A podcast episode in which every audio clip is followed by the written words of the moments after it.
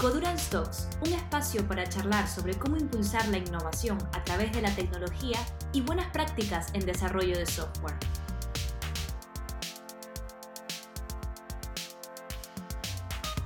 Hola, hola, hola y bienvenidos a otra edición de Codurance Talks en castellano, el podcast sobre craftsmanship, desarrollo de software y tecnología.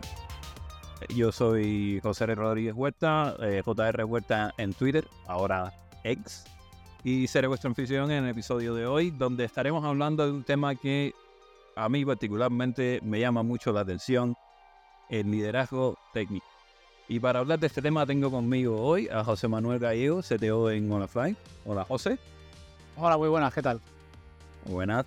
Eh, pues un placer tenerte por aquí porque realmente, aparte de que es un tema que me llama mucho la atención, creo que es un, tema que constantemente veo que tiene un, un, foco, se le está poniendo un foco, ¿no? Últimamente, eh, ya sea desde el punto de vista positivo, ¿no? Que esto es lo que necesito para continuar avanzando en mi carrera, como negativo, cuando vemos eh, gente por ahí, ¿no? Que, que a lo mejor no está haciendo las cosas muy bien en ese sentido, ¿no? Y tiene una repercusión eh, negativa para su equipo. Y, Entonces, te quería invitar primero para dar un poco de contexto, si nos cuentas un poquitico de, de ti, de Olafai, un poco de tu recorrido, ¿no? Hasta, hasta este punto en que estás ahora de tu carrera profesional.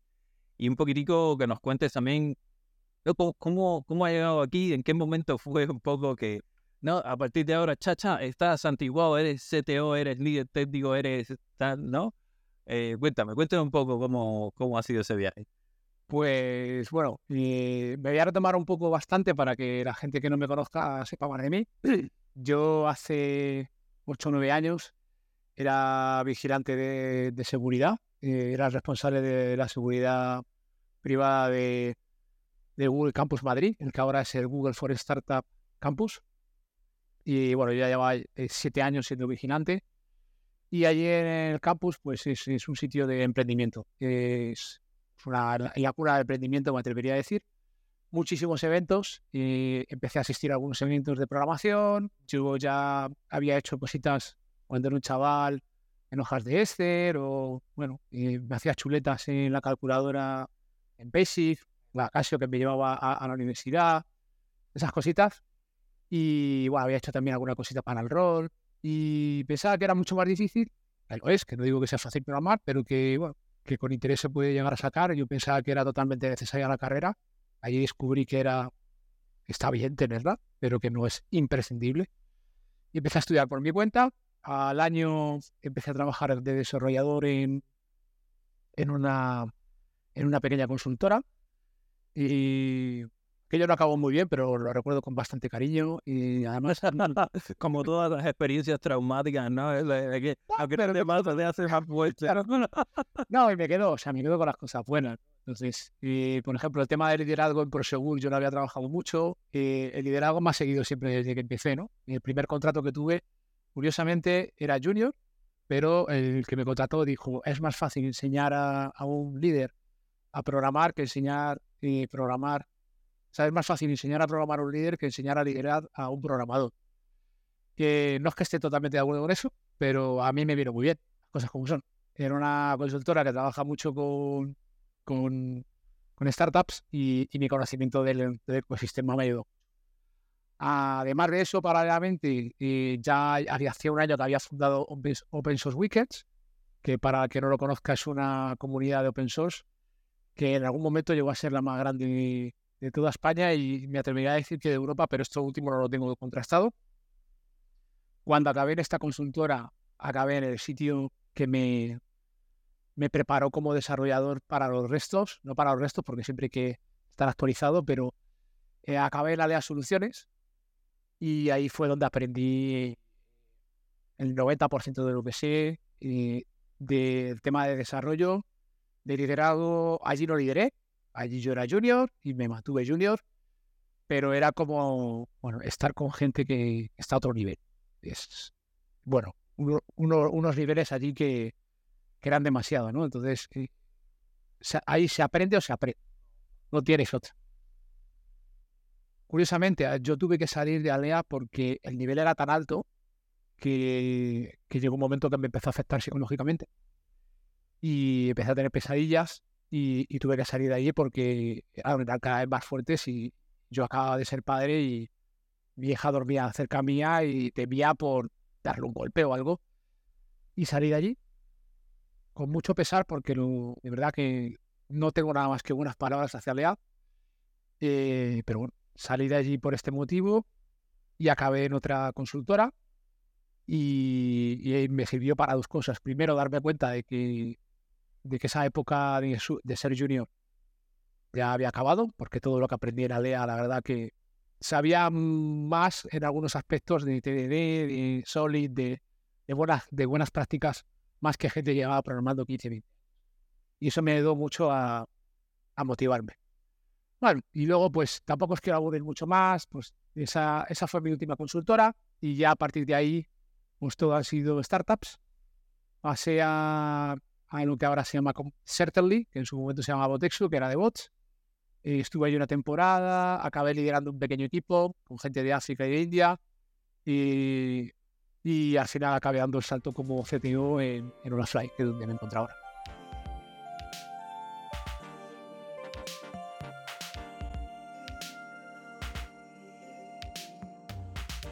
Has, tocado un montón de puntos eh, que creo que son bastante interesantes, ¿vale?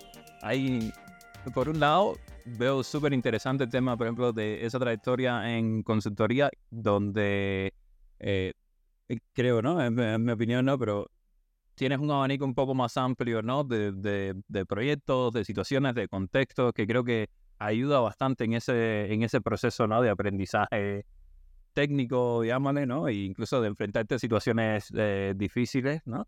Y, y, creo que eso es una parte bastante interesante. Luego hay otro tema que comentaste que es lo de, eh, lo de bueno, eh, era junior y tal, ahí no, ahí no lideré y tal. Y aquí tengo mi, ¿no? Para empezar un poco el, debate, yo creo que eso no es tan así. O sea, puede que no hayas llevado un cargo, ¿no? De, título de technical lead o lo que sea, ¿no? Team lead o lo que sea que, te, que pongan ahora la gente, ¿no? Pero creo que el liderazgo es un rol. ¿no? Al menos como lo entiendo yo. Entonces, seguramente sí que lideraste muchísimas cosas, porque hay cosas como la proactividad, entonces eh, para mí son rasgos, ¿no? O, comportamientos relacionados con el, con el liderazgo. No sé, ¿cómo lo ves tú? En aquella época me mantuve bastante low profile, eh, pero he de decir que la cultura de allí, de Alea Soluciones, eh, alienta mucho lo que acabas de decir. Allí todo el mundo opina, todo el mundo es escuchado, no hay ideas locas. Si tú propones algo allí, eh, no te van a, aunque, aunque no cuaje, no, no va a caer, no te van a hacer sentir como que, como que eres un pringa. Entonces, allí se construyó, era la primera vez que yo estuve en un sitio en el que me sentía salvo por completo, ¿vale? Y eso me ayudó también a crecer. Entonces, no es que yo no fuera líder, era, no era líder de nada, pero, pero sí que, por ejemplo, recuerdo, mira, ahora que me has dicho, sí que he liderado alguna cosita cuando entraba alguien nuevo y tenía que enseñarle, tampoco es que entrara mucha gente, porque es una startup, bueno, es una empresa que, que no tiene mucha rotación, ¿no? Pero recuerdo que entró, entró un compañero y estuvo conmigo, porque ahí trabajamos con Extreme Programming. Entonces, como ya sabéis, probablemente lo que estéis escuchando el podcast, con Extreme Programming se trabajan parejas. Entonces me tocó ser la pareja que conducía un poquito más que él, porque tenía más contexto. Y recuerdo además mucho, con mucho cariño aquella época en la que me tocó liderar siendo junior, entre comillas, porque tal vez solucioné el problema que más me ha costado dentro del desarrollo, que tenía que ver con unos routers que venían de China, con un firmware escrito en chino, unos, unas cabeceras que se perdían. Eh, bueno, bueno, era la verdad, y, y, fue allí donde solucioné ese problema y siempre que he tenido algún tipo de entrevista de trabajo o algo similar y te hacen la típica pregunta, ¿no? ¿Qué error o qué ha solucionado que, te ha hecho sentir muy, muy orgulloso? Pues hasta la fecha siempre ha sido ese. El que, el que y otra, otro tema que comentaste también, ¿no? que es que empezaste como guardia de seguridad, ¿no? por decirlo de alguna manera. Em, y, comentabas que muchas de las cosas que aprendiste eh, allí pues luego se traducían a... ¿Puedes comentar un poquitico más sobre eso? A ver. Claro, sí, sí. ¿qué, ¿De qué cosas exactamente estás hablando? ¿En qué contexto? Pues mira, hay un tema para mantener el, tip, es decir, la, la tarjeta o la, el carnet que te, que te habilita para seguir siendo vigilante, tú tienes que hacer unas horas de formación al año. Entonces yo al principio hacía lo que pillaba online y tiraba, ¿no? Pero hubo, hubo un momento en mi carrera como vigilante que dije, venga, voy a ver si crezco un poco. Y empecé a hacer cursos de liderazgo, empecé a ir a cursos presenciales. Y, y bueno, oye, yo te puedo decir, los cursos de Prosegur en ese sentido, la verdad que están bastante bien. Es una empresa que, que es todo puro recursos humanos. Date cuenta que su mayor activo son las personas. Y aunque tiene muchos puntos que mejorar, o tenía cuando yo estuve allí, sí que es cierto que la formación es muy, muy buena. Entonces, yo hice cursos de formación, o sea, hice cursos para ser líder, líder de equipo, y a día de hoy todavía, todavía soy capaz de recordar, rememorar parte de esa, de esa formación y utilizarlo. Así que de ahí saqué mucho. Y luego también eh, lo que sacas del curso y lo que sacas del día a día. Yo al ser vigilante mi trabajo o los trabajos que yo tenía como vigilante me exponían muchísimo cara al público, ¿no? Porque hay, hay otros trabajos de vigilante que es meterte en un museo o algo así que tampoco por la noche, que no, no hablas con nadie, ¿no? Pero yo siempre he estado muy mucho cara al público, por el inglés tal vez, etc. Y, y te enseña mucho a captar a la gente y a confiar mucho en tu instinto. No, no significa que si tu instinto te dice que una persona es mala, tú ya tengas que decir, ah, este es malo, tal. No, no, pero desarrollas un poco un radar, ¿no? Para saber cuándo la gente te la están intentando volar, ¿no? Y cuándo, sí. cuando te están diciendo lo que, lo que es, ¿no? Y, y, y actuar en consecuencia, ¿no? Aprendes a, a, tenerlo también en consideración. Al principio yo lo descartaba por completo porque no me gustaba asescarme a, sí, a mí mismo con, con impresiones que no venían de ninguna parte, eh, aparentemente. Luego te das cuenta de que sí que vienen, ¿no? Es un gesto, una manera de vestir, una manera de posar, una manera de hablar, un que, que prácticamente tú no lo sabes, pero te está transmitiendo algo y entonces simplemente es una cosa más adicional. No es definitiva, pero... ¿Y cómo te traducen algunas de esas skills uh, al mundo de la tecnología, no? Desde que empezaste a programar, luego eh, liderando equipos y ahora se dio. Pues a día de hoy He de decir que capto bastante bien a la gente, no es infalible, por supuesto, pero, por ejemplo, eh, te podría decir que en mi empresa he contratado a más de 30 desarrolladores y aproximadamente el 95% han salido como yo esperaba que salieran. El otro 5%, o sea, uno o dos, no han salido como yo esperaba, pero tampoco es que sean, eh, como te diría, delincuentes. ¿no? Simplemente, pues ahí sí que he fallado. Entonces, he de decir que, es una tasa de acierto bastante alta. Eh, así que bueno. Eh... Sí, no, y además, eh, como, como líder en tecnología, eh, ¿no? a medida que vas añadiendo más responsabilidades o adquiriendo más responsabilidades, te empiezan a tocar hacer este tipo de tareas más de management, pero que tienen un impacto brutal, ¿no? Porque al final, quien entra en la organización, una vez dentro, pues, pues puede tener un impacto positivo brutal o un impacto negativo brutal, ¿no? Entonces, gran parte del trabajo de un líder en tecnología es darle forma, ¿no? A, a lo que se está construyendo, ¿no? Al equipo, a la organización, a la cultura, ¿no? A ver, cuesta mucho trabajo eh, tener un equipo, voy a decir, de alto rendimiento o de un rendimiento con una buena productividad. Cuesta muchísimo trabajo mantener eso lo único que hace falta para que un equipo se vaya a garete es un gilipollas. Tú metes un gilipollas en el equipo y se te va todo. Se te va. Eh, porque la gente no lo aguanta, no quiere trabajar con él. Eh, normalmente además suelen ser los típicos que quieren incrementar, o sea, quieren ser ese bus factor, porque como, saben que lo son, intentan acaparar el conocimiento, no lo comparten, quieren crear silos, eh, rivalidades. entonces, he de decir que sí, que, que, mi vida profesional me ha servido mucho. Esto no es, dijéramos, no está en ningún libro. Iba a escribirlo, pero es que no me da la vida. De hecho, tengo el índice y tengo, tengo documentación y estuve a punto de empezar a escribirlo y tal, pero luego salió la inteligencia artificial, entonces van a salir muchos libros de este estilo que, que era mucha borralla y me desanimé. Pero, pero sí, lo tengo muy estudiado y yo siempre digo lo mismo. Y esto es una cosa que no es ningún secreto con la gente que me rodea. Que simplemente hace falta una sola persona que, que te desbarate, que te desbarate todo.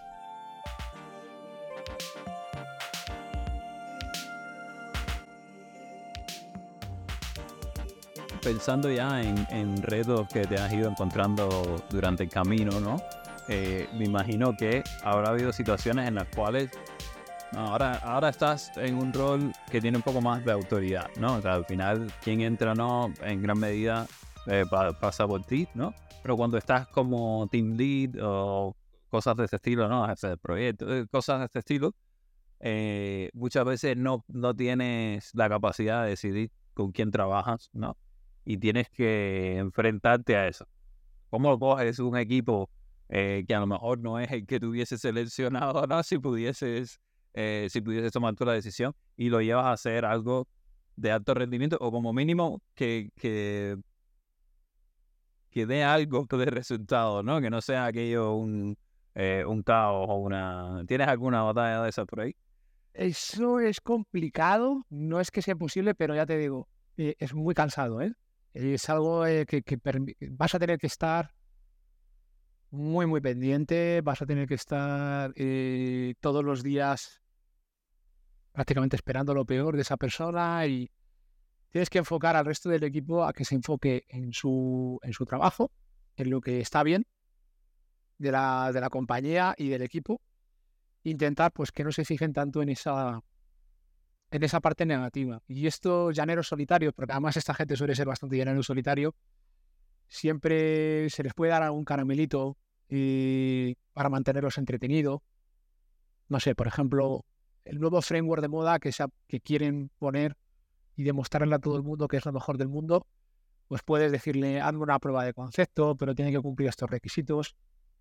Tienes que seguir permitiendo que esa persona aporte valor, porque al final está cobrando por aportar valor, pero le puedes permitir que dentro de su toxicidad eh, intentar derivarla hacia algo productivo, ¿vale? Porque al final todos quieren demostrar que valen más que nadie.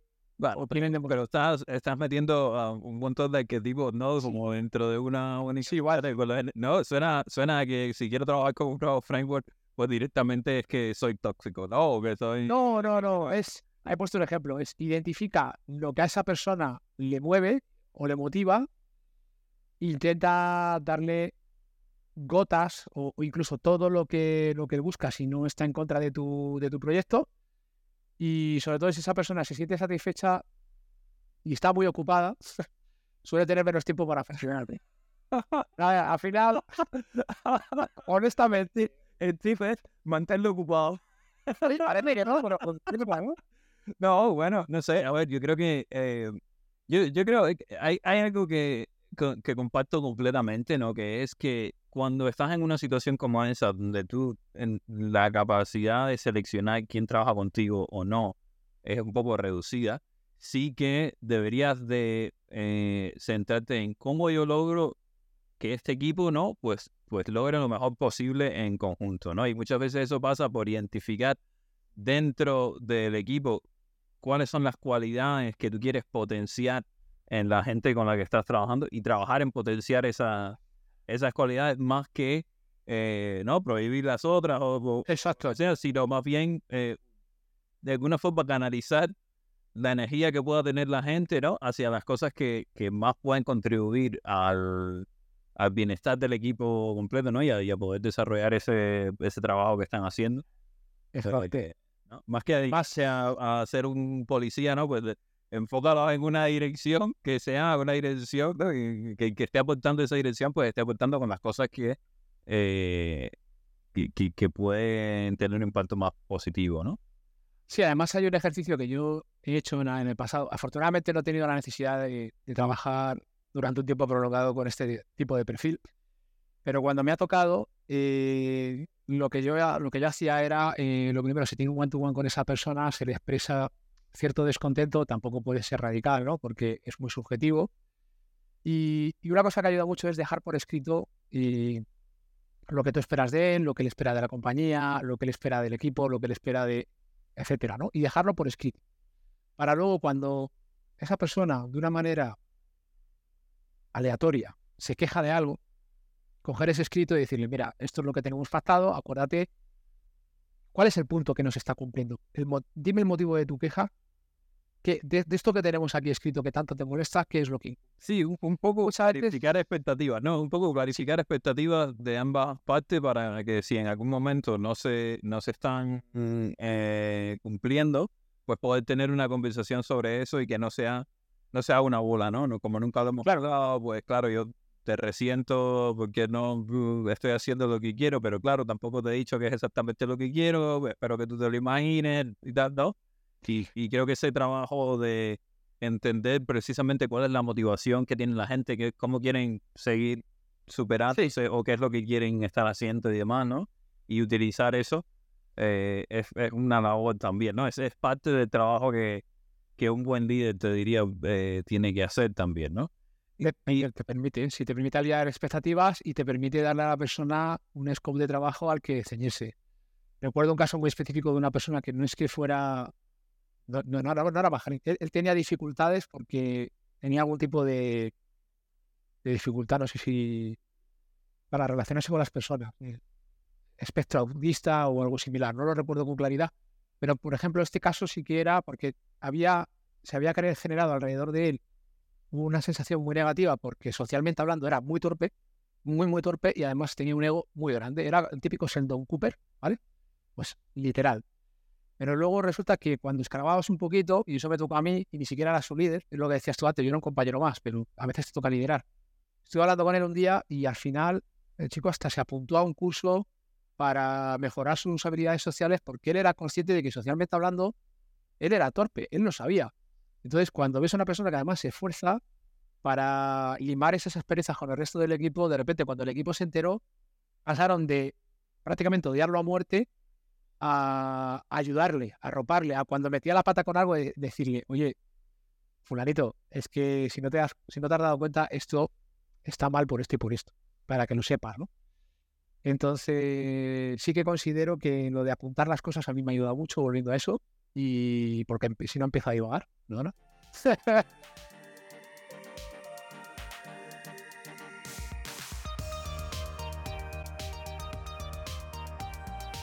pensando en eso también, ¿no? En qué tipo de cosas, eh, ¿no? Una vez que, vas adquiriendo estas responsabilidades, ¿no? O, vas evolucionando en tu carrera, ¿qué tipo de características o qué tipo de skills crees que serían imprescindibles, ¿no? Para que alguien pueda hacer ese trabajo. Para ser un buen líder, y tus soft skills y tu capacidad de socializar, no digo de salir de cervezas, ¿vale? Digo de empatizar, sobre todo voy a hacer énfasis en esa palabra, tiene que ser muy alta. Y mi, manera de liderar, además, que la mía es diferente a la de a la tuya y a la de cualquier otro que nos esté escuchando, está muy orientada al equipo. Yo soy una persona que considera, y hasta la fecha los hechos me lo han demostrado, que cuidar al equipo eh, siempre trae buenos Por encima de cualquier otra cosa, incluso. Eh, te hablo de situaciones incluso de hay que salir mañana sí o sí y uno se pone malo y el otro lo que sea y no se sale mañana porque uno enfermo no va a estar trabajando y si el otro necesita ir al hospital por lo que sea o necesita ir a la, a la función del cole de la niña, pues está por encima de, de lo demás y esto puede ser muy radical y me puede cerrar puertas. Pero a la larga, a mí esto, sinceramente, me ha salido muy bien. Si tuviera que resumirlo en una frase, sería que el equipo es tan importante o más como el producto que ellos están haciendo. Entonces, para mí, lo que una persona tiene que tener para ser líder, sin duda alguna, es empatía. Ok. ¿Te viene algo más a la cabeza aparte, aparte del tema de la empatía? Porque hemos estado comentando bastante en esa línea, ¿no? Desde el punto de vista de entender eh, a la otra persona, la motivación, etcétera, y un poco ayudar, ¿no? O incluso para la comunicación, ¿no? Para poder eh, comunicarte mejor con, con, esa persona, ponerte en sus zapatos, ¿no? Walk a mile in their shoes, eh, es un poco imprescindible. aparte de empatía, ¿hay algún otro, alguna otra característica que creas que, o skill, habilidad? O... Justo lo que acabas de decir tú, eh, habilidad comunicativa.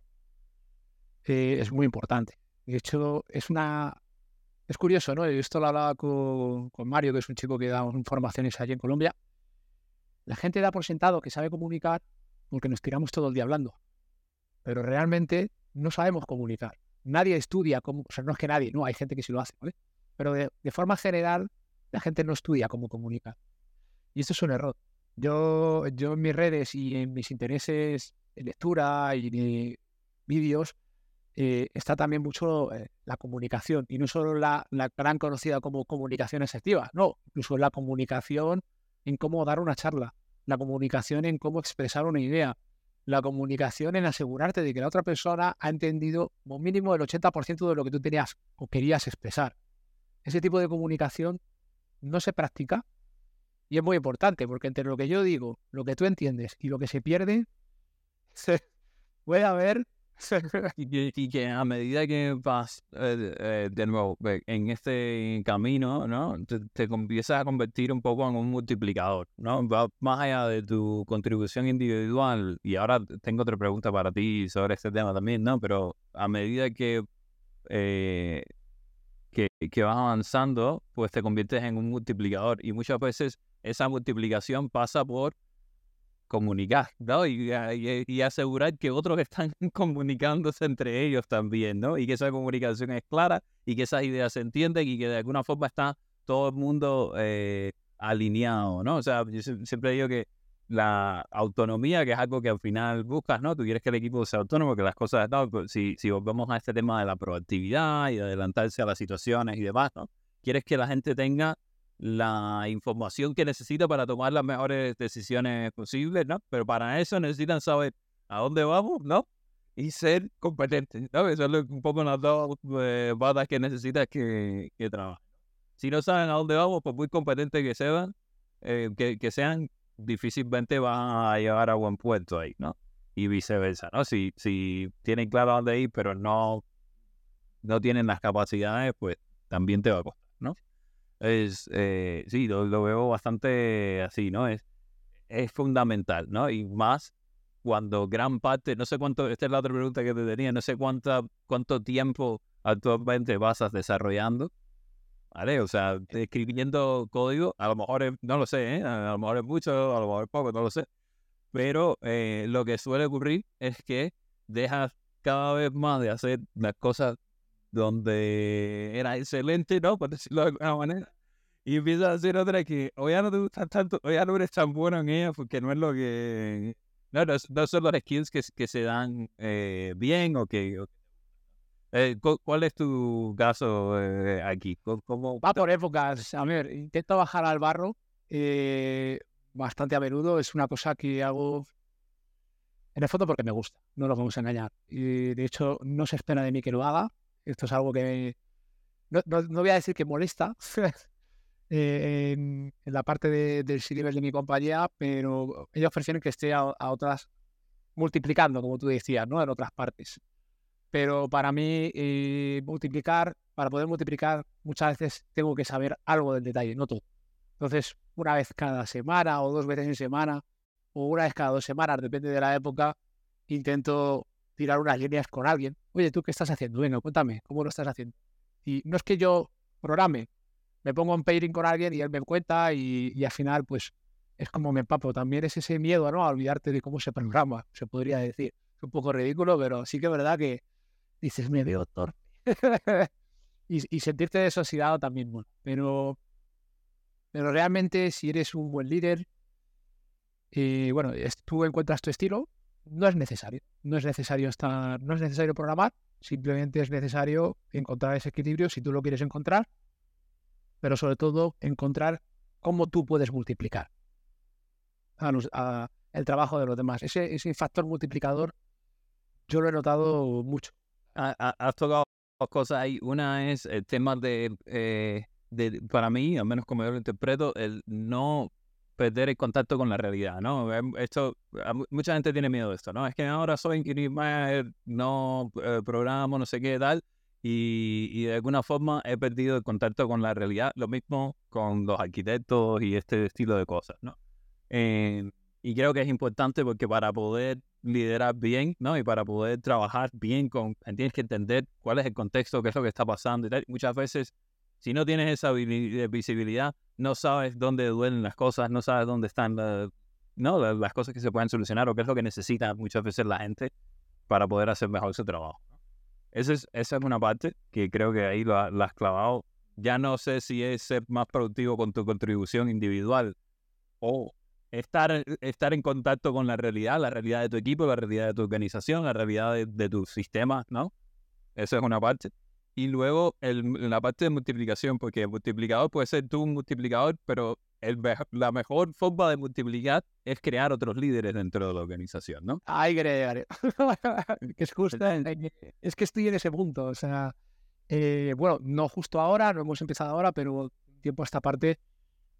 Eh, yo soy el multiplicador de los multiplicadores.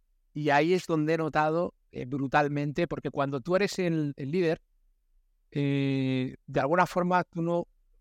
Yo, no soy capaz de, medir mi, factor multiplicador, por decirlo de, alguna manera, ¿no? Entonces, la sensación de que lo que estás haciendo no es productivo te persigue. Sabes que es productivo porque es muy a largo plazo, estás desbloqueando cosas y tal, pero claro, vienes acostumbrado a programar y tú tenías una feature donde ya me de feedback sí, que, que te está diciendo, ah, qué bien, ha pasado el test, ¿no? Oh, exactamente. Y ahora la cosa, claro, le falta esa, esa, ese feedback, ¿no? Esa endorfina, ¿no? Ese, eh, el check.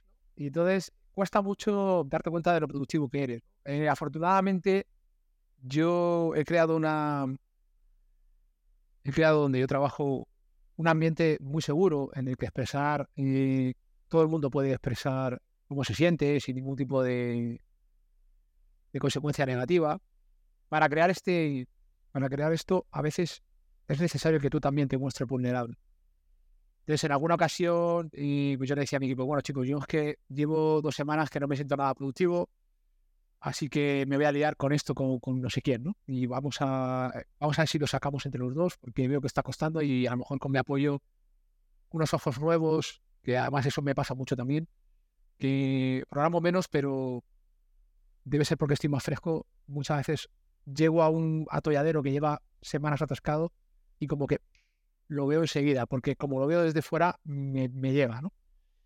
Pero volviendo a lo que te decía, te muestras vulnerable y ellos te dan feedback. Y ellos, ellos también se muestran vulnerables en el momento que, que toca.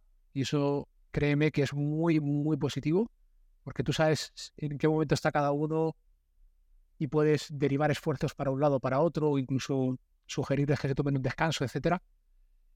Y por otro lado, porque ellos, tú cuando también te encuentras así un poco allá, pues te dicen, no, tío, a mí me ha ayudado un montón con esto, con esto otro, y a mí me ha motivado de esta manera. Te ayuda también, ¿no? Eh, pues muchas veces ves el, el, eh, ves el resultado, ¿no? De tu trabajo en el, en el trabajo de otros, ¿no? Y en el crecimiento de otros y tal, que también es algo que es súper eh, súper gratificante, ¿no? Em, y en este sentido, eh, decías, no, ahora estoy en este punto justamente dentro de mi organización. Sí. Cuéntame un poquitico, ¿qué, qué estás haciendo en ese sentido? ¿Cómo, eh, cómo estás enfocando, digamos, a esto? ¿no? ¿Se, ¿Se, hace un líder o se nace un líder? ¿Sabes? Pues, de alguna manera, ¿no? Antes has dicho, bueno, eh, yo cuando estaba aquí y tal, pues recibí unos trainings. ¿Crees que haciendo training se consigue tener buenos técnicas bueno, tú es necesariamente, es un tema que te tiene que interesar. Es decir, tú te puedes entrenar, pero si de verdad y de manera real no, no te interesa, o sea, si es una cosa que tú estás forzando, no, en mi caso, ¿eh? hay gente que dice que sí, pero en mi caso yo no soy capaz de, aprender. A mí lo que estoy aprendiendo o me gusta o no lo aprendo. Entonces, para muestra un botón, o sea, yo cuando era estudiante no era especialmente bueno, me puse con la programación y en cuestión de 10 meses eh, encontré trabajo y luego pues, me puse con las buenas prácticas y cuando algo me entusiasma lo aprendo súper rápido y yo creo que eso es extensible a mucha gente, a la gran mayoría de la gente que yo conozco. Entonces, estudiar algo, si te interesa, sí. Si no te interesa, no pero que se te quede. pero siempre hay algo, ¿no? Y, por ejemplo, en mi equipo había una persona que no quería liderar y que al final, curiosamente, fue uno de los que se presentó voluntario a, liderar cuando, cuando, se, cuando se mostró que era necesario. Un dato curioso, ¿no? Y es que yo no me di cuenta de que necesitaba esos líderes. Fueron ellos los que vinieron a mí a decirme, te hace falta esto, nos prestamos voluntarios, chequéalo con quien tengas que chequearlo, porque por supuesto esto no, no tiene por qué ser así. Y efectivamente, cuando, cuando puse la situación con más gente que me tenía que apoyar y ayudar en este caso a tomar decisiones, efectivamente me dijeron, tu equipo hará un paso adelante y coge el guante, porque te lo están poniendo muy fácil. Y, y justamente ellos no querían liderar y ahora está liderando. Bueno, pero eso, es parte de, ¿no? de ese crecimiento y de ayudar a la gente también a que, ¿no? a, que evolucione.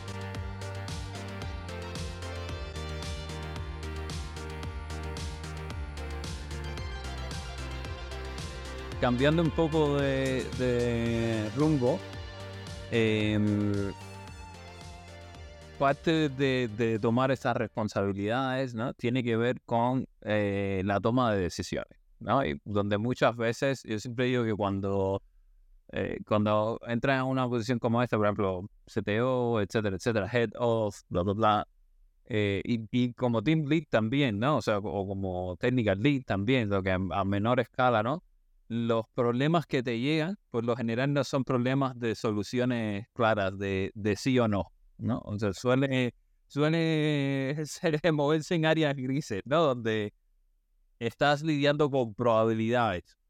Eh, ya, no, ya no es si correcto, no, no, es qué información tengo en base a esto, qué creo que puede pasar, ¿no?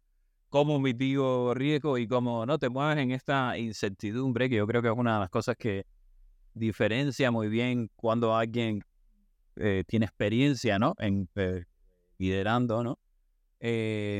cuéntame un poquitico de, de cuál es tu, approach ¿no? a, este tema de la toma de decisiones. Pues, eh, antes he entendido que para ti el equipo es súper importante, etcétera, etcétera. Eh, pero bueno, hay decisiones que no se toman en, consenso, no, claro. No hay que votar, no, no, no toca, no toca. Exacto, ¿no? Y hay decisiones que, que, de nuevo, si es escoger entre todas las balas, ¿sabes lo que quiero decir? O sea, no hay decisión buena. Lo que me gustaría que pase ya no, ya no va a pasar por X, Y o Z, ¿no? Eh, de todas las malas, ¿cuál es la menos mala? ¿no? Eso tampoco eh, queda tan claro. Entonces, cuéntame un poquitico de cuál es tu aproximación a, esa, a ese dilema, por llamarlo de alguna Pues eh, a día de hoy te puedo decir que la cago todos los días, probablemente. Si no todos los días, seguro, seguro todas las semanas varias veces. Y he aprendido a, bueno, cuando tienes que tomar esa una decisión, tomas la mejor decisión que puedes con la información que tienes, o la menos mala, como tú has dicho. A veces está clarísimo, a veces es casi un cara o cruz.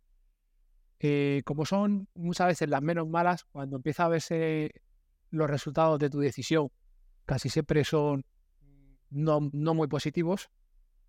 Y antes tendría a preguntarme si había elegido bien o no y si tendría que haber elegido la otra opción he aprendido con el tiempo que una vez que tomas una decisión de este estilo, eh, de nada vale regodearse. Hay que tener empatía con uno mismo, ¿no? Por decirlo de manera. En plan, ok, ahora a todo, a todo lo pasado, ¿no? Sí, perfecto, la solución no era esa. O, tal, o podía haber hecho otra cosa distinta, que al final no lo sabes bien, porque o tomas, tomas esa, otra, eh, esa otra dirección, ¿no? Y, el resultado, eh, como no pasaste por ahí, pues no lo ves, ¿no? Pero eh, tienes, toda la razón, es, es entender que tomaste la mejor decisión, de nuevo, con la información que tenías en el contexto que tenías, o menos la que tú creías que era la mejor decisión, y que a partir de ahí lo que te queda solamente es aprender, ¿no? Y, si, te, si te has equivocado, pues bueno, ¿qué fue lo que pasó? ¿Cómo lo digo? Si vuelve a pasar, ¿qué es lo que haremos? ¿No? Si, ¿Cómo hacemos para que no vuelva a pasar? Y, y un poco estar en constante crecimiento, ¿no? Y en constante, en, constante adaptación también, ¿no? A, para mejorar, ¿no? Y hacer, hacerlo mejor la próxima vez, ¿no? Un poco el... Sí, a ver, en este tipo de rol o aciertas o aprendes. Y ¿Qué es lo que sucede? Ah, yo personalmente hablando soy una persona que yo soy muy inquieto. Entonces, cuando yo lleve meses sin, sin aprender, eh, mal. Malo porque ya empieza a buscar un cambio, empieza a decir, no, esto ya no es para mí, tal, ya No es que, sí, me aburro, o sea, sinceramente. A mí lo que me pasa es que si, si, si yo ya no estoy aprendiendo, eh, al final me aburro. Y yo ya con la edad que tengo busco ser feliz. Y, y para mí el aprendizaje continuo es, es básico. Entonces, a día de hoy eh, puedo decir con la Fly está salvo en ese sentido porque sigo, como he dicho, eh, cagándola todas las semanas varias veces, incluso todos los días. Entonces, estoy aprendiendo mucho y muy rápido pero no sé, tal vez dentro de cinco años ya diga, esto ya no tiene nada más que enseñarme y necesito. Ah, y, sobre este tema también, hay, otro, hay otra cosa que me viene ahora a la mente, que es que muchas veces las, e, ese aprendizaje que estás hablando, a veces no es tan sencillo obtenerlo. ¿vale? ¿Qué quiero decir con esto? Las acciones que se toman hoy, a lo mejor no vas a ver los resultados de lo que estás haciendo hoy hasta a lo mejor un año después, ¿no? O, o dos años después. Ya hablo de cosas como, por ejemplo, la deuda técnica, eh, el, el, microservicios, eh, cambiar a la, la, última versión de Vue, etcétera, ¿vale? O sea, hay, hay cosas que muchas veces son decisiones que tenemos que tomar en este contexto técnico y demás, pero que hacer el cambio ahora parece una buena idea, pero a la larga pasa tanto tiempo en que ver, en ver los resultados que a lo mejor ya no estás ahí. A lo mejor el, el se lo come a otro, ¿no? pierdes, te la oportunidad de aprender. Y entonces llegas al otro sitio, bueno, tú sabes que en donde yo estaba antes, sí, sí, tal cual. Hicimos esto y funcionó bien, así que vamos a... ¿Por qué no lo hacemos de nuevo, no? A mí me gusta también ese aspecto, ¿no? Y, y hay otra, hay, otro relacionado con este aprendizaje, hay, hay de, con el tema del aprendizaje, hay otra parte que es que eh, de alguna manera eh, se empieza a crear, yo creo, una burbuja alrededor de, de ti. Sí. Y esto es algo que antes lo has, lo has, clavado ahí, ¿no? Con aquello de crear un entorno seguro donde la gente te pueda decir las cosas y demás pero no siempre eso depende de ti, porque la gente, o sea, la imagen que se hace la gente de ti es, eh, son ellos, ¿no? O sea, a lo mejor tienen cinco interacciones contigo o, tienen una, ¿no? Y ya es suficiente para hacerse una, una imagen.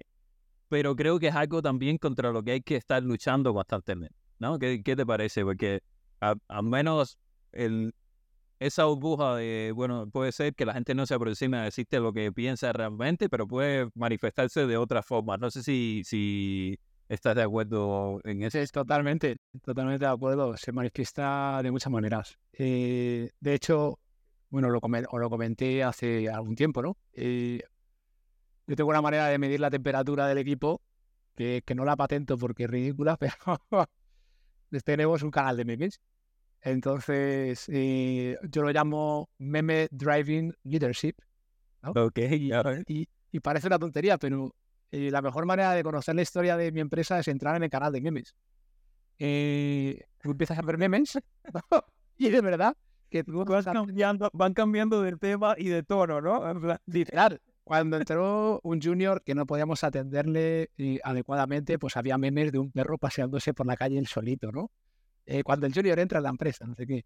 Cuando te está mordiendo el culo la deuda técnica, pues son memes de deuda técnica. he visto naves en Orión y he visto código que jamás creerías, ¿no? Cuando lo que está mordiendo el culo es algún tema cultural, memes culturales. Entonces, parece una, una, tontería y sé que lo metí un poco como calzador porque tenía muchas ganas de hacerlo, pero, pero sí, a mí me sirve mucho y hacer un canal de memes, tú participar también, tampoco hay que echar mucha leña al fuego y te vas dando cuenta como la gente, por algún motivo, eh, se suelta. Se suelta ahí porque no te lo dicen de manera directa, no te están diciendo, oye tú, estás fallando en algo.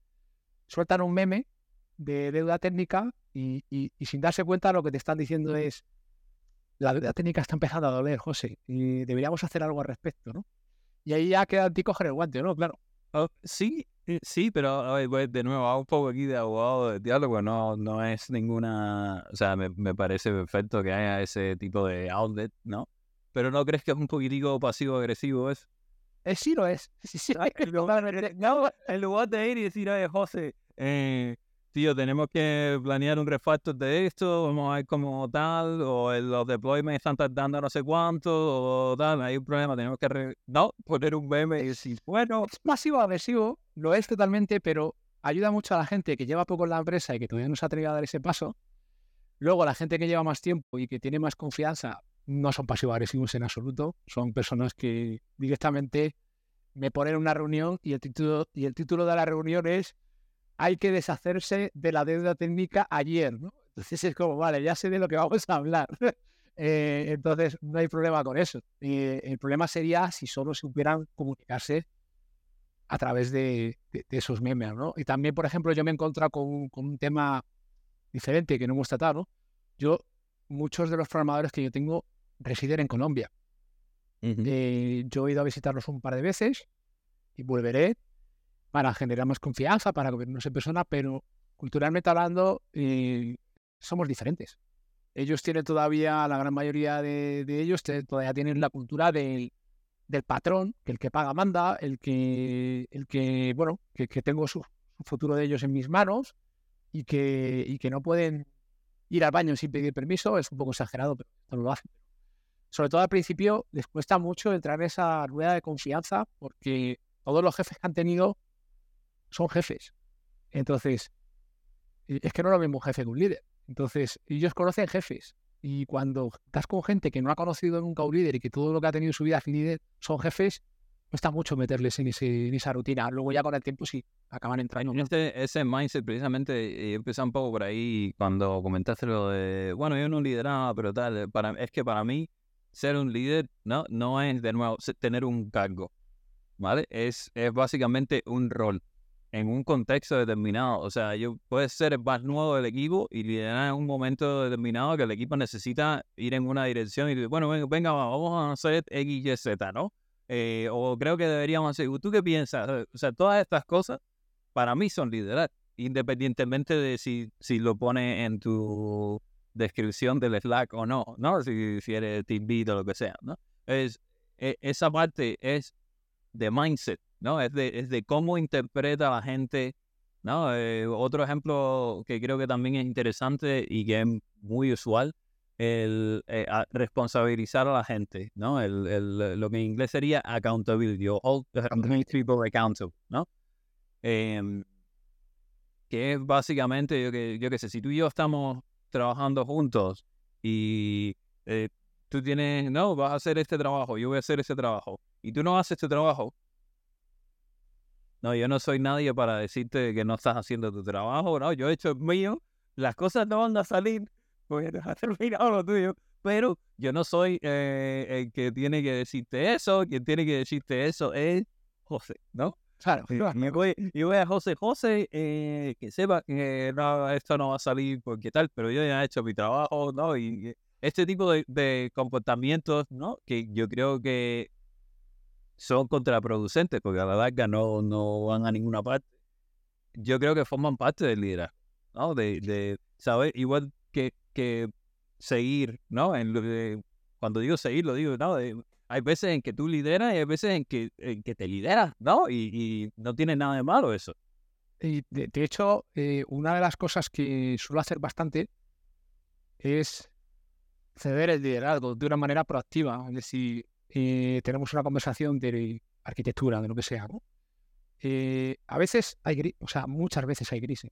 Muchas veces está el blanco, está el negro y tenemos claro cada uno lo que está bien y lo que está mal. Pero llega el gris y tienes una discusión y a mí además yo tengo la discusión y siempre prácticamente eh, sobre temas tecnológicos y estamos ahí reunidos, estamos hablando de esto, sí, pero entonces esto otro, ya sabes cómo funciona, ¿no?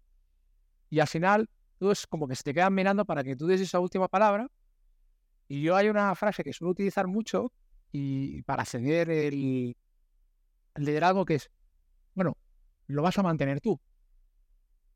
¿Cómo quieres hacerlo? ok. Y ya está, o sea, cedes el liderazgo. ¿Sabes? Cedes ese liderazgo. Incluso muchas veces entra gente nueva y los líderes que hace poco son líderes han copiado. Han copiado ese, ese proceder. El hay que hacer esto, hay que hacer lo otro. No, pero he pensado en hacer así. he pensado- Ponen cuatro o cinco opciones delante. Son todas buenas o todas no tan buenas, pero factibles, no hay ninguna que, digamos, destaca sobre todas las demás. Ajá. Se coge y dice, lidéralo, haz lo tuyo. Y parece que no, pero eso motiva mucho. Hombre, claro, si estás conectado directamente al resultado de tu trabajo, tienes autonomía, ¿no? Cuando hablamos, no sé si conoces eh, el tema este de Drive, eh, de Daniel Pink, ¿conoces el, el libro? ¿Cuál, cuál, perdón?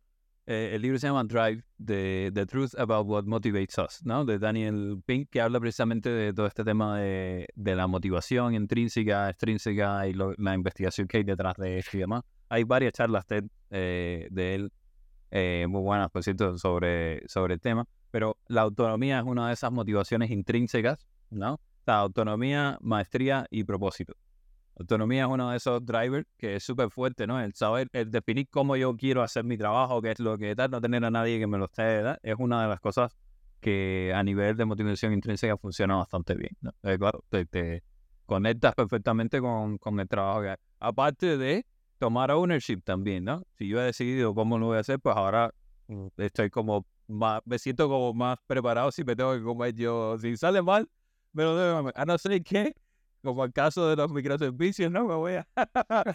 que salga mal, me voy para que, para que sea otro, ¿no? Pero, pero bueno, eh, quitando las bromas de, de por medio, sí, desde luego.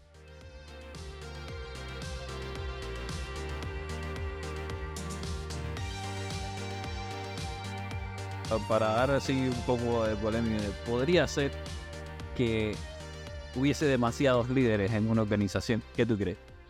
Que todo el mundo quiera liderar. ¿Qué te parece? Eh, todo el mundo va a liderar en algún momento. Eh, sobre todo si buscas un tipo de perfil, eh, pues eso, vivo, que se pueda motivar no solo con, el dinero, porque al final hay muchos tipos de perfiles y, cada uno tiene, tiene una finalidad, ¿no?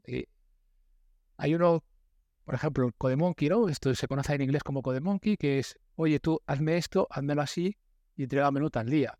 Y quiero que hagas sota caballo y rey y le dices todos los detalles y simplemente hace literalmente como si fuera una prueba técnica, ¿no? Lo que tú le mandas, él hace. Ese tipo de perfil puede llegar a ser muy útil en determinadas circunstancias y, a tope con él cuando te hace falta. Ese no te va a liderar. Ese está esperando siempre que le lidere. Cuando tú tienes un, cuando tú buscas más un tipo de perfil más autónomo, en, en todo momento ellos van a liderar pequeñas partes. No tienen por qué chocar, pero sí que puede pasar que choquen. Entonces, a ver, ¿qué pasa si hay demasiados líderes? Siempre hay un líder que es oficial, que al final esa persona tiene que velar. siempre, siempre hay alguien que tiene autoridad. Que, pues, al final, es un líder autoridad, exactamente. Exacto, ¿no? La, autoridad de la organización, que, la organización o la estructura te otorga, ¿no? Siempre va a haber alguien eso, pero eh, eh, el rol, ¿no? Que estábamos hablando antes, el rol lo puedes tomar en cualquier momento, ¿no? Eh, y luego además, volviendo a ese tema, o sea, siempre hay un líder con autoridad y además es misión de ese líder con autoridad, como yo decía antes, o yo por lo menos lo hago así, dejar claro, incluso por escrito si puede ser, cuáles son las expectativas hacia el resto de personas. Entonces, cuando tú le das a una persona una expectativa, le preguntas si es capaz de cumplir esa expectativa, te contesta que sí, y le da la libertad de hacerlo como, como esa persona quiera, mientras que cumpla la expectativa, eh, eso también fuera duda, ¿no? Es un poco, exacto, das un marco, ¿no? Dentro del cual tener la autonomía que tú estás pidiendo, ¿no? Por decirlo de alguna manera. Eh, no, si, si te has entendido bien, no puedo, vamos, ah, tú quieres decir cómo hacer, vale, pero que sepas que tiene que cumplir esta, ¿no? Eh, dentro de este framework, ¿no? mira, dentro de esto, proponme lo que tú quieras, a ver, ¿qué es lo que quieres hacer? Por ejemplo, no me puedes cambiar el lenguaje de programación de todo. De todo. O incluso, vamos a cambiar todo el stack, ¿vale? Eh, pues, ahora incluso vamos a hacer un nuevo microservicio y lo vamos a programar, voy a decir, pues, en Golang. Y es como, pero tú sabes Golang, no, pero quiero aprender ya, bueno, pues, está muy bien. Es que luego tú te vas de vacaciones y esto lo tiene que mantener. Esto, es lo que hace llama esto es lo que Sandro llama, Sandro Bacuso eh, llama eh, CV Driven Development, ¿no? desarrollo guiado por, desarrollo de currículum. sí, sí, sí, y es que pasa, y es que sucede. espera, que vamos a meter un Kafka aquí, pero no tiene nada, lo podemos hacer con dos colas, que no, no, no, no, no, dale un Kafka. Sí, sí, sí, tengo dos problemas. Kafka, bueno, es que Kafka ahora. Es, es, es misión del líder con autoridad eh, eh, marcar esa, esa norma de, oye, dentro de esto, es decir, no me, no, me, no me propongas este tipo de barbaridades, todo lo que tú pongas tiene que ser, poder ser mantenido por cualquier otra persona del equipo. Si mañana te vas de vacaciones o te ofrecen una oferta de trabajo que no puedes rechazar y te vas, esto no puede quedar así porque obviamente Ya. tiene que haber más gente involucrada. Sí, no, hay una serie, es, eso es una parte, yo creo que eso puede ayudar bastante, ¿no? Eh, con este tema de si hay varios, gente que quiere liderar o que quiere, de, pues, de nuevo, suena como hay varios líderes, ya lo hemos dicho, ¿no? Todos son, pues, tienen, am- como mínimo tienen potencial para ser líderes, ¿no? Pero eh, autoridad, ¿no? Seguramente, pues eso está localizado en, ciertos puntos. Ahora, como alguien con autoridad que quiere dar pie a que los demás lideren también y tal, pues esto, es- esto es una herramienta, eh, creo, bastante buena. Hay eh, otro tema que, toqué un poco hace un rato, que es el tema de a veces lideras, pero a veces parte de ser un buen líder es también seguir, ¿no? Es entender cuándo no estar ahí en, en la punta de la lanza, ¿no? Pues muchas veces una cosa que ocurre es que si tú constante... Hay varios problemas con esto de actuar en ese, con ese tipo, ¿no? Ese, ese mindset que tiene la gente de el líder es eh, la persona a la que tú vienes y le resuelve los problemas, básicamente, ¿no? Oye, José, ¿qué vamos a hacer? Decide tú. ¿Qué es lo que da? Hay muchos problemas con él, ¿vale? Te explico cuáles, desde mi perspectiva, cuáles son las cosas que yo veo que están eh, jodidas ahí, ¿no? Eh, hay una parte de robarle el, el- la oportunidad de aprendizaje a los demás, ¿no? Ya yo sé la, la respuesta a eso. Y tú vienes a mí y yo te digo, no, o yo identifico que hay un problema y voy y tal, pues te estoy robando la oportunidad de que tú aprendas. Obviamente tú puedes decidir así o no, o puede que llegues a esa solución, o puede que llegues a una solución mejor o una solución peor. Pero has llegado tú y esa es parte de tu camino, ¿no? Para equivocarte y demás, ¿no? Em, luego está otro punto que es el, el transmitirle la responsabilidad, un poco como aquello de la accountability, ¿no? A, a otra persona. Porque es muy fácil. Ah, no, tú me dices lo que yo quiero hacer. No, tú, me dices lo que hay que hacer y yo lo hago. ¿Vale? Así me puedo lavar las manos en cualquier momento, ¿no? ¿Sabes que quiero decir? O sea, cero responsabilidad porque al yo he hecho lo que tú me has dicho. Yo soy un instrumento, ¿vale? ¿No? Si no te, eh, molestas con una pala, vale, pues conmigo no te puedes molestar porque yo soy una pala, ¿no? A, eh, los efectos, ¿no? Y, eh, y luego hay otro tema que tiene que ver con ese mindset de adelantarte a las situaciones, ¿no? Y, y tener una perspectiva, desde mi punto de vista, que es la perspectiva que tú quieres que la gente tenga. Antes has dicho un tema que es, eh, eh, no puedes cambiarme el stack, no puedes estar... Claro, esas cosas las piensas tú porque tienes una perspectiva, ¿no? O sea, tú estás mirando varios parámetros dentro del... ¿no? Es como que tú estás volando el avión y tienes una pila de, de contadores ahí, ¿no? De altura, la velocidad, el... no, no, Hay quien solo está mirando la velocidad y hay quien solo está mirando la altura y hay quien solo está mirando que los flaps no...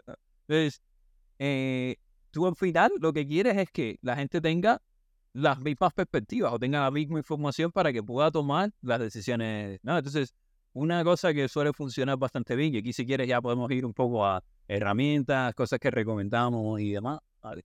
es cuando alguien viene a ti, eh, no, ah, tengo este problema, ¿ok? ¿Qué has probado? Ah, ya, ya yo sé la respuesta al problema, ¿no? Pero, ¿qué has probado? Ah, no, no, nada. Bueno, pues míralo, ¿no? Y, y luego cuando, cuando hayas visto, pues entonces, si aún no, lo has, no has encontrado una solución, entonces, pues, pues. Ese es, ese es un buen punto. Luego, si quieres, eh, alguien que está acostumbrado a que le digan lo que tiene que hacer, evolucionarlo a, que tome iniciativa, ¿no? Eh, ok, a partir de ahora, en lugar de tú venir y pedirme "Oye, qué es lo que tengo que hacer, ¿vale? Dime tú qué intención tienes y chequea conmigo. ¿Sabes lo que quiero decir? En plan, "Ah, eh, güey, he pensado que me voy a cargar esta parte porque queríamos no sé qué, tal, y creo que va a ser más rápido y tal. Esa es mi intención. Y entonces podemos tener un, podemos tener un debate, ¿no? Y empezar a introducir la perspectiva. Ok, pero eh, ¿has pensado qué ocurre si X, Y, Z? No, no lo había pensado. Sí, sí lo había pensado, creo que lo podemos mitigar así y así, así, ¿no? Ah, ah vale, perfecto. Venga, luz verde, tira para adelante, ¿no? Eh, me explico lo que quiero decir. O sea, vas dando como pasos para invertir esa relación donde yo ordeno y mando y tú ejecutas, eres un instrumento, ¿vale? Llevándolo a una parte un poco más controlada, ¿no? Porque obviamente si la gente no está preparada para eso, dejarlos en el vacío, que es lo que muchas veces hace la gente, ¿no? Con todo este tema de la delegación y demás. O sea, es, bueno, lo voy a delegar, vale, te encargas tú. Y varios. no, no, hay todo un espectro, ¿no? El, el salto no es, eh, el salto no es tan grande, ¿no? Entonces, en ese sentido, ¿tienes alguna herramienta, tienes alguna otra eh, sugerencia, digamos, para alguien que esté empezando en este sentido? Yo lo que hago, lo que hacemos en Hola Slide, y cuando hay algún tipo de problema, a mí me. Normalmente, joder, no sé si es que he tenido mucha suerte o he contratado muy bien, pero a mí me vienen con el problema y tres o cuatro posibles soluciones, ¿vale? Además, viene siempre con una solución favorita, que se nota cuál es, y la conversación es: José, y tenemos un problema, queremos ponerte soluciones, y la frase suele ser: eh, destruyemela. ¿Vale? Entonces, te pongo una solución delante y mi misión no es decidir si es buena o mala. Es eh, ponerme en plan eh, caótico. ¿Dónde están los huecos? Dime, dime dónde están los huecos, ¿no? Exactamente. O sea, fastidiame. Eh, ¿Qué es lo que no he pensado? ¿Qué es lo que no he pensado? ¿Qué, es, qué, es, esa cosa que no he pensado y que puede, puede hacer que esto caiga como un castillo de naipes? Y en dos ocasiones ya nos ha pasado que un corner case que ellos lo conocían, hablando un poco de ese cuadro de mandos, ¿no? Porque, bien, llevábamos no mucho tiempo en la empresa y yo ya tenía más, más visión global y ellos no tanto, ¿no? Justo, oye, ¿y qué pasa si, yo qué sé, hay que hacer una devolución de no sé qué, ¿no? Justo ese caso de uso no se podía cumplir de una manera óptima. Entonces, como estábamos buscando la manera óptima, o sea, eso ya quedó subóptimo y ya quedó como relegado a plan B y empezamos a buscar otro plan. Y al final dimos con otro plan que cubría todo el espectro de problemas de una manera óptima y fue con el que nos quedamos. Que luego surgieron problemas nuevos que no lo cubría de manera óptima. ¿Qué te voy a preguntar que no sepas? Pero bueno.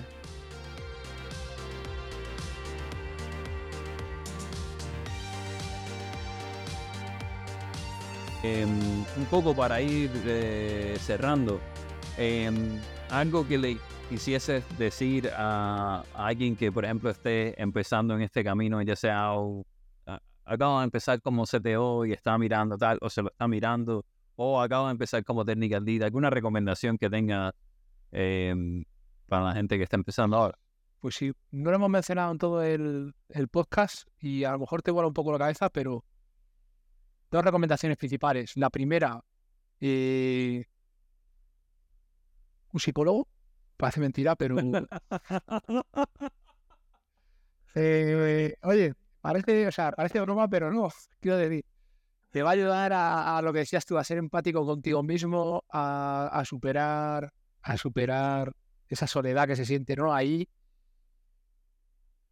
Eh, intenta ser prescindible, es decir, tu misión en la empresa es que si tú te pones malo cuatro meses, todo siga fluyendo como si siguieras ahí. Parece una tontería, parece contra, contraproducente, contraintuitivo, pero si tú eres capaz de ser prescindible, es que lo estás haciendo bien, y esa es mi opinión. Y por último, eh, guarda siempre un espacio para de autocuidado, en plan, pues haz cosas que te gustan. En mi caso, por ejemplo, como ya sabéis, yo juego al rol, intento arañar un tiempo semanal o, bisemanal para, para, jugar al rol, o además los fines de semana pues con los niños y tal. Entonces, eh, esas serían mis recomendaciones. Y parece mentira, pero lo del psicólogo lo digo en serio, no es broma, ¿eh? No, no, sí, has tocado un, aspecto que en algún momento cuando estábamos hablando me pasó por la cabeza, pero no, no lo saqué, que es el tema de la soledad del mando, ¿no? Antes cuando estábamos hablando de las decisiones y tal, ¿no? Muchas veces te sientes bastante alienado, ¿no? Te sientes incomprendido, te sientes eh, el malo de la película. Es que lo eres. Quiero decir, es que eres hermano de la película. Bueno, esto es lo que piensas tú, yo soy No, no, decir, Tú sabes la información que tienen ellos, tú sabes la información que tienen, y dices, lo pones en su lugar y dices, tienen que estar pensando que soy un desgraciado, ¿sabes? Pero es que no saben esto, pero ¿cómo se tocar? no? Exacto, exacto, exacto. O sea, es, es más bien, ¿no? tú sabes que, que la perspectiva puede estar distorsionada y puede que incluso con la información que, que tú eh, tengas que ellos no tienen, pues igual no cambie. ¿eh? Es- pero todas estas cosas al final, ¿no? Son, eh, contribuyen, ¿no? A ese tema de la soledad que estabas eh, comentando, ¿no? Y, y claro, no tienes con quién comentar estas cosas. No. ¿No? Es un poco, es un poco, eh, hay que hacer un alcohólico anónimo, pero de CTO. Te voy a robar la idea. Exacto, exacto. Eh, desde luego, desde luego, eso creo que podría funcionar, ¿no? Entonces, sí, sí, tienes, tienes toda la razón. Creo que aprender a, lidiar con, eh, con internamente con esas situaciones, ¿vale? Con, con el estrés, eh, con la percepción que tienen otros de ti, con tu motivación, eh, sí, y con, y con tu, eh, tu, tu Propia evolución. Tu, tu propia evolución, ¿no? En dónde estás ahora dentro del camino en el que estás, ¿no? Y cómo, cómo vas evolucionando, cómo vas mejorando cada vez, ¿no? Esa empatía que estábamos hablando de, bueno, voy a cometer errores, que vamos a tal, y, y un poco tomarlo desde un punto de vista positivo, creo que es fundamental para sobrevivir. Ya no te digo para hacerlo bien, ¿no? Y, y creo que esto es algo que eh, es clave. U- Últimamente he visto bastante gente que estaban en posiciones, por ejemplo, VPs, etcétera, y han dado un paso atrás. Sí, ¿vale? Han decidido ver a, bueno, vale, ok, pues yo voy a ser un individual contributor, ¿no? Eh, en, dentro del formato que sea y tal, y tengo muchas menos responsabilidades y problemas, ¿vale? Y, y puedo hacer lo que, lo que me gusta hacer, está agotado, ¿sabes? Tengo, tengo un caso, ¿eh? Quiero decir, que y- y pasa y, y hay que, y hay que cogerlo como...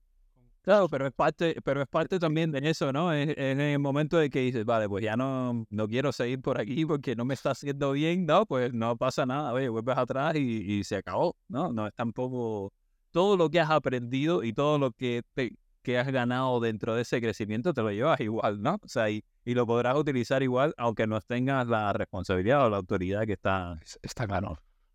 Oye, yo por mi parte te, tengo un par de recomendaciones así que, que haría, ¿vale? Eh, hemos tocado varios temas ahí. Hay un, hay un par de libros que creo que serían interesantes. Uno que se llama Turn the Ship Around. Eh, otro eh, que va sobre el tema de comunicación no violenta y cosas de este estilo que ayudan mucho en esto que comentamos de la empatía, ponerte en el lugar del otro y demás, que creo que es bastante interesante. Y luego, a nivel de herramientas, tú tienes el canal de memes. Nosotros internamente utilizamos una cosa que se llama Feedback, que es una survey eh, que mide un poco el clima de la organización, ¿vale? Y mira, creo que son como 14 aspectos distintos, ¿no? Alineación con los objetivos de la empresa, eh, motivación, eh, relación con el manager, relación con tus compañeros. Hay una, una pila de cosas que, que mide y puedes ver un poco cuál es la tendencia, aparte de dar feedback y todas estas cosas que creo que funciona bastante bien para entender qué es lo que está ocurriendo en la organización y coger ese feedback, ¿no? De una forma un poco más, ah, menos pasiva agresiva. Igual se puede ser fácil agresiva, ¿entendés? O sea, eh, no perfecto, pero, eh, pero como mínimo te da la oportunidad, de, la oportunidad de que haya un diálogo y de que la gente pueda explicar un poco mejor dónde es que ve las oportunidades de mejora y entonces tú puedas coger eso y accionarlo y se cierre el, el feedback, ¿no? Pues yo pongo en meme o, eh, o doy el feedback, eh, lo que espero al final es que sea algo con eso, ¿no? Y, y se cierre el, el loop.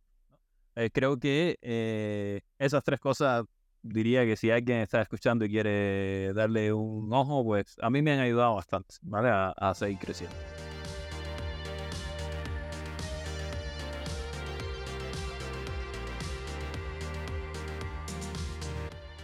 Bueno, llegamos al final de, de, la sesión de hoy. Ha sido un placer tenerte aquí. Seguramente repetiremos en algún momento con algún otro tópico. Eh, luego, bueno, si quieres eh, tu Twitter o dónde te puede encontrar la gente en LinkedIn y demás, si quieren saber un poquitito a ti. Yo, en, tío, no estoy demasiado activo últimamente, pero bueno, arroba que es un entre José y Serif, como era vigilante, eh, se quedó así la cosa. El, el sheriff, ojo sheriff. Eh, estoy en Twitter, si me queréis encontrar, pues lo abro de vez en cuando y ahí soy, me podéis encontrar fácilmente. Perfecto, perfecto. Un placer de nuevo y nada, hasta la próxima. Nos vemos pronto. Chao, chao. Te esperamos en nuestro próximo Codurance Talks. Más información en www.codurance.com.